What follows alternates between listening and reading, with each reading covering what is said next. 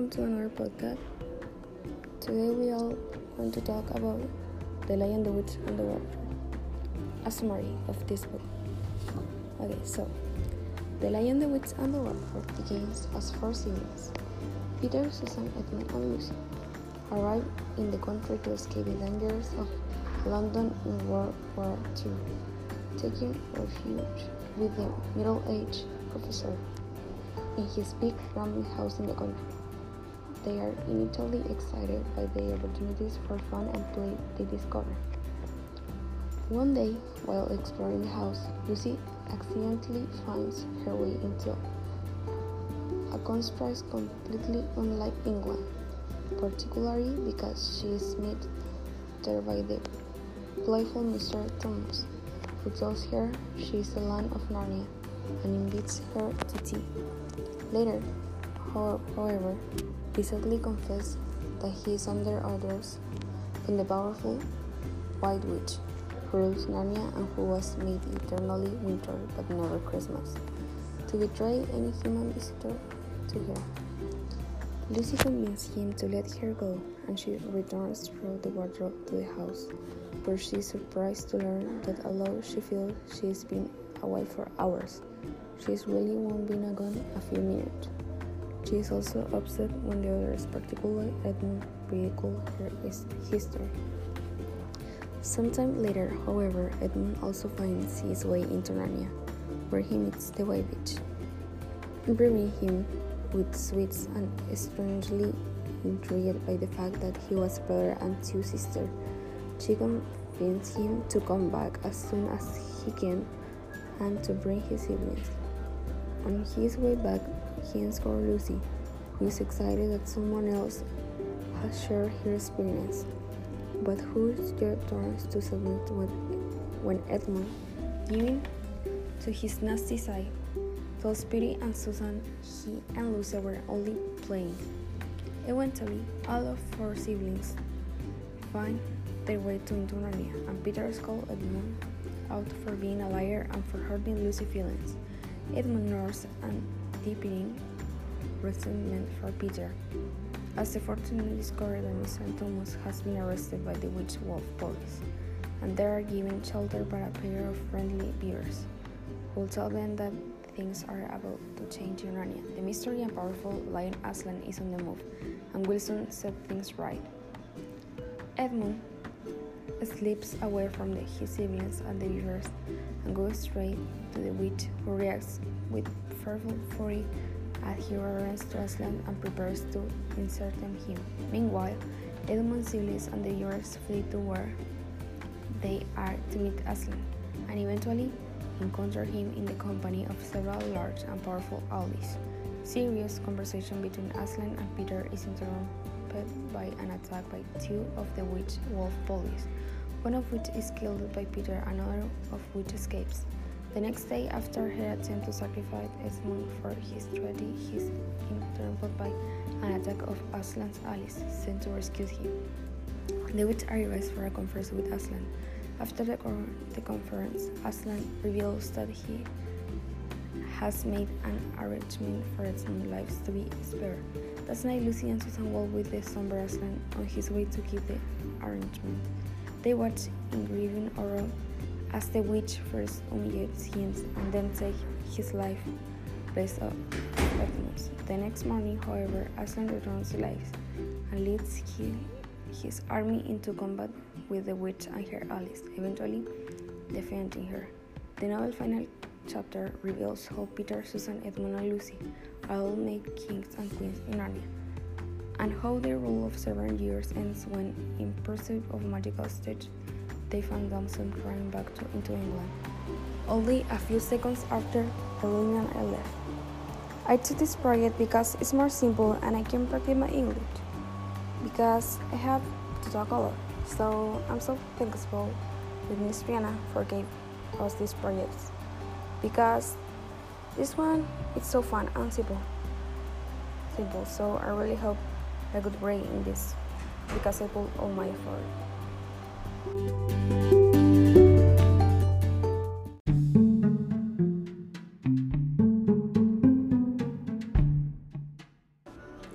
Welcome to another podcast. Today we are going to talk about the characters of the book. We are going to start with Aslan. Aslan is the king of Narnia and the son of the emperor over the sea. He is a lion. He is so powerful and he gave his life to save Edmund, even when he was a liar. Everyone loves and trusts him because he is so fair and lovely. When the Pevensie children first heard his name, they immediately felt power sensations that they couldn't understand. Aslan represents Christ, death and resurrection. And now I'm going to read a quote of the book. And now a very curious thing happened. None of the children knew who Aslan was any more than you do. But the moment the beaver had spoken his name, everyone felt quite different. At the name of Aslan, each one of the children felt something jump in the inside. Lucy Pevensie. She's a young Pevensie. She is so brave, strong, and curious. She discovered Narnia. Her brothers called her a liar at the start because anyone believed that Narnia exists. And even when Edmund was there, he told that he was, she was lying. She's a good friend because when she realized that the Tumnus house was ransacked, she didn't care about the consequence. She started his search. Santa Claus kissed Lucia a cordial which she used to help the wounded following the battle with the white troops. She's, she's known as the Queen Lucy the Valiant. Now I'm going to read a quote. Oh, yes, Lucy, and I have been playing pretending that all her story about a country in the world is true, just for fun. Of course, there's nothing there really. Now, Peter. Peter is the oldest Pevensie. As the oldest, he is obviously brave, a leader, and he takes care of his brothers. He didn't believe in Lucy when she said that he was in a place called Narnia but in the other hand, he knows that his sister never lies. Peter is so virtuous. When he knew that the Tumnus has been arrested, he immediately tried to create a plan to save him. As Peter's destiny unfolds, he learns that he is to be High King over his brother and sister at the castle of Cair Paravel. When he was in Narnia, his knowledge and leadership increased because he had to participate in wars against the White Witch. Even when he knew that he was the next of Narnia, he felt insecure, did not feel very brave. Indeed, he felt he was going to be sick, but that made no difference know what he had to do. That was a quote of the book. So thank you so much for hearing me today, and I see you in the next podcast. Bye.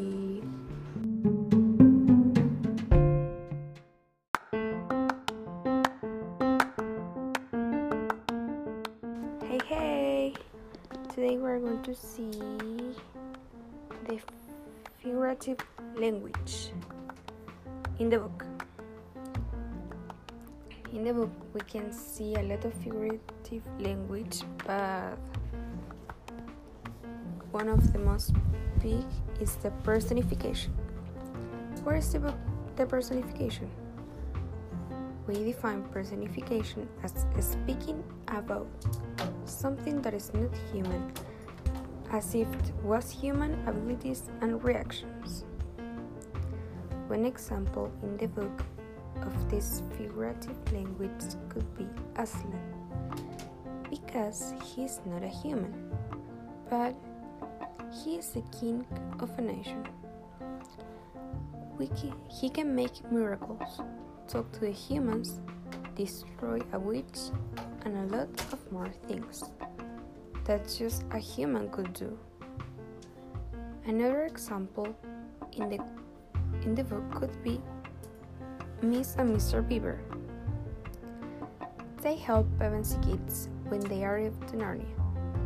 Miss Beaver gave to the kids food and she cooked for them. Obviously, in the real life, Beaver doesn't do that. And Mr. Beaver gave them to Aslan. Now I'm going to read a quote of the book.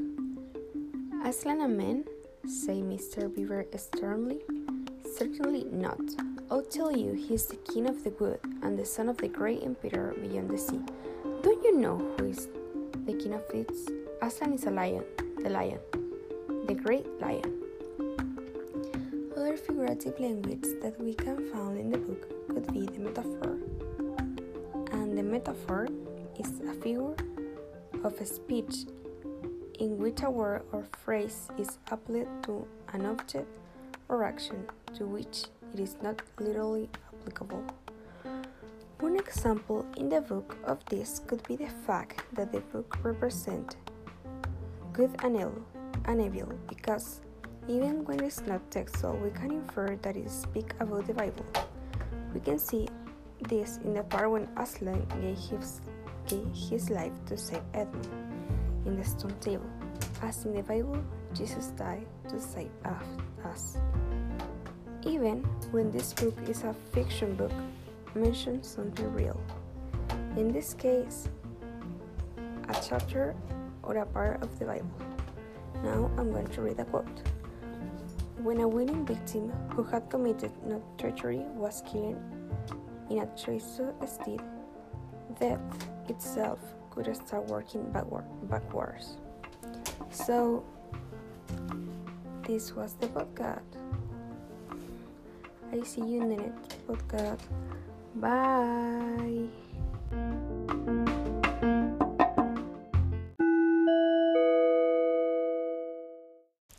Hello, hello, hello. Today we are going to talk about a theme in the book. The most big theme in the book. So, one of the most big themes in the book could be Aslan versus the White Witch, or in other words, good versus evil.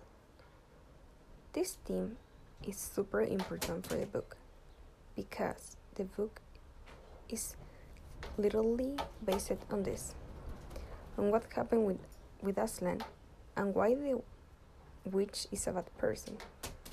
When the Pevensie kids entered Narnia, they had the power to decide in what they can believe in the witch or in Aslan. In the case of Edmund, he believed in the witch, and for his fault, Aslan had to die. We can know that the witch is bad because she just really wanted her own worship. Even when she was a simple witch, the unique, extraordinary thing that she had was her magic wand. This magic wand could, could turn anything into a stone, and that's why every animal was scared. She made the infinity winter without Christmas. She didn't care about the animals. She was really a liar. That's why Edmund believed in her. But she just wanted to capture the four Pevensie children and make sure they didn't not dethrone her. The good one was obviously Aslan, the king. He just wanted good things for the animals. He allowed, he allowed the witch to do what she wanted, to then prove that he was the only powerful. He saved everyone in the perfect moment. He always has a plan. He knows what is better. And he gave his life, even when the witch thought that she could destroy him. Aslan showed his magnificent, magnificent. She is perfectly terribly person, said Lucy. She calls herself the Queen of Narnia, though she was no right to be queen at all, and all the fauns and dryads and knights and dwarf and animals, at least all the good ones, simple hate her. That was a quote. Now I'm going to read another quote of Aslan. At that moment, they heard from behind them a loud noise, a great cracking, cracking, deafening noise as if a giant had broken a giant's plate. The stone table was broken into two pieces.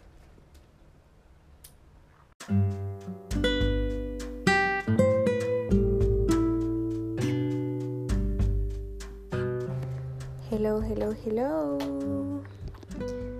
So, now we are going to do a reflection about the book and how I felt reading and how I felt with the chance of choose my own book. So, I have to say that I'm happy to have been able to choose which book I want to read. This opportunity helped me because in the past I thought that Narnia was a magic movie and a magic book. And when I read the book, I understood everything. Who knows me know that Jesus and the Bible and God and everything it's something important. So when I read the book, I realize that it's like read the Bible, but more simple because have examples and everything that makes you feel more comfortable reading. So this was a beautiful experience. The activities that we made, for example, the bucket, was a relaxed activity because in my case I finished everything like in one week. So I had three classes to start in to start my project. So I have to mention that I'm so grateful with Miss Brianna for give us uh, gave us this opportunity of let us choose what we want. She is the first one who do this. Who do this. I'm sure that everyone thinks this the same because in our complete life, a school gave us the books. And sometimes the books are so boring and nobody reads, reads them because how you can read something that you really don't like. But in this case, was different because Miss Rana gave us this, the opportunity of read what we want. I'm sure that we should repeat this and not just in English class, in all the subjects because this helped us a lot. So thank you so much, Miss Rihanna, for this opportunity and for the activities and everything. This was so fun and the project for me was so was so fun too. So this was the podcast of today. See you in another podcast. Bye.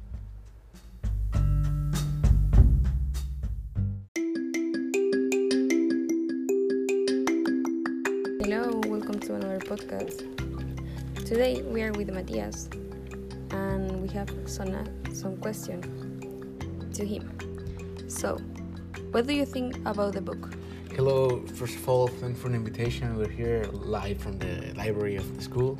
And yes, I like a lot the book. You may ask why, because it's just a normal book, but for me it wasn't, because for me it's a connection that I have from the story and the real life over here. I come because I'm a religious person, so I can see how God and the lion Aslan are connected in the in the story. So for me, was a, a thing that I really enjoyed enjoyed reading. So for me, it was a a book epic. How do you feel reading? I really feel comfortable reading my reading the book, uh, like sitting down with a coffee, uh, quiet. For me, was more than special because nobody was in that point like it bothered me since I was reading a book that I really liked. So for me, it was a very good experience.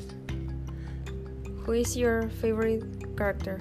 without doubts Aslan because I see the powerful that he has. So for me was a story that uh, I would like to see more characters like uh, and people in real life, maybe uh, similar to him. So for me it was a, a thing that I really like.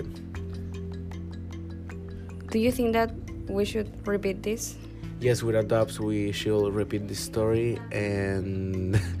So it's nice. He's, uh, I real uh, like to repeat these books and more to have a more space where we can choose our books that we want to read. So for me, was a a thing that I would like would have to repeat. Are you thankful thankful with Miss Rihanna for this opportunity? Yes, we are dove. We have seen